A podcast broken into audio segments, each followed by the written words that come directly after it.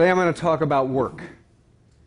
And the question I want to ask and answer is this: why do we work? Why do we drag ourselves out of bed every morning instead of living our lives just filled with bouncing from one TED-like adventure to another? You may be asking yourselves that very question. Now, I know, of course, we have to make a living, but nobody in this room thinks that that's the answer to the question, why do we work? For folks in this room, the work we do is challenging, it's engaging, it's stimulating, it's meaningful, and if we're lucky, it might even be important. So we wouldn't work if we didn't get paid, but that's not why we do what we do. And in general, I think we think that material rewards are a pretty bad reason for doing the work that we do. When we say of somebody that he's in it for the money, we are not just being descriptive. Now, I think this is totally obvious, but the very obviousness of it raises what is, for me, an incredibly profound question. Why, if this is so obvious, why is it that for the overwhelming majority of people on the planet, the work they do has none of the characteristics that get us up and out of bed and off toward the office every morning? How is it that we allow the majority of people on the planet to do work that is monotonous, meaningless, and soul-deadening? Why is it that as capitalism developed, it created a mode of production of goods and services in which all the non-material satisfactions that might come from work were eliminated? Workers who do this kind of work, whether they do it in factories, in call centers, or in fulfillment warehouses, do it for pay. There is certainly no other earthly reason to do what they do except for pay. So the question is, why? And here's the answer. The answer is technology. Now, I know, yeah, technology, automation, screws people, blah, blah. That's not what I mean. I'm not talking about the kind of technology that has enveloped our lives and that people come to TED to hear about. I'm not talking about the technology of things, profound though that is. I'm talking about another technology. I'm talking about the technology of ideas. I call it idea technology. How clever of me. In addition to creating things, science creates ideas. Science creates ways of understanding. And in the social sciences, the ways of understanding that get created are ways of understanding ourselves, and they have an enormous influence on how we think, what we aspire to, and how we act. If you think your poverty is God's will, you pray.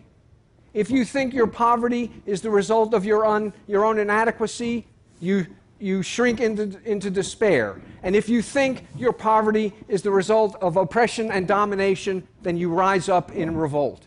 Whether your response to poverty is resignation or revolution depends on how you understand the sources of your poverty. This is the role that ideas play in shaping us as human beings, and this is why idea technology may be the most profoundly important technology that science gives us. And there's something special about idea technology that makes it different from the technology of things. With things, if the technology sucks, it just vanishes, right? Bad technology disappears. With ideas, false ideas about human beings will not go away if people believe that they're true. Because if people believe that they're true, they create ways of living and institutions that are consistent with these very false ideas. And that's how the Industrial Revolution created a factory system in which there was really nothing you could possibly get out of your day's work except for the pay at the end of the day. Because the father, one of the fathers of the Industrial Revolution, Adam Smith, was convinced that human beings were by their very natures lazy, and wouldn't do anything unless you made it worth their while, and the way you made it worth their while was by incentivizing, by giving them rewards. That was the only reason anyone ever did anything. So we created a factory system consistent with that false view of human nature, but once that system of production was in place, there was really no other way for people to operate except in a way that was consistent with Adam Smith's vision. So the work example is merely an example of how false ideas can create a circumstance that ends up making them true. It is not true that you just can't get good help anymore. It is true that you can't get good help anymore when you give people work to do that is demeaning and soulless. And interestingly enough, Adam Smith, the same guy who gave us this incredible invention of mass production and division of labor, understood this. He said of people who worked in assembly lines, of men who worked in assembly lines, he says, he generally becomes as stupid as it is possible for a human being to become. Now notice the word here is become. He generally becomes as stupid as it is possible for a human being to become. Whether he intended it or not, what Adam Smith was telling us there is that the very shape of the institution within which people work creates people who are fitted to the demands of that institution and deprives people of the opportunity to derive the kinds of satisfactions from their work that we take for granted.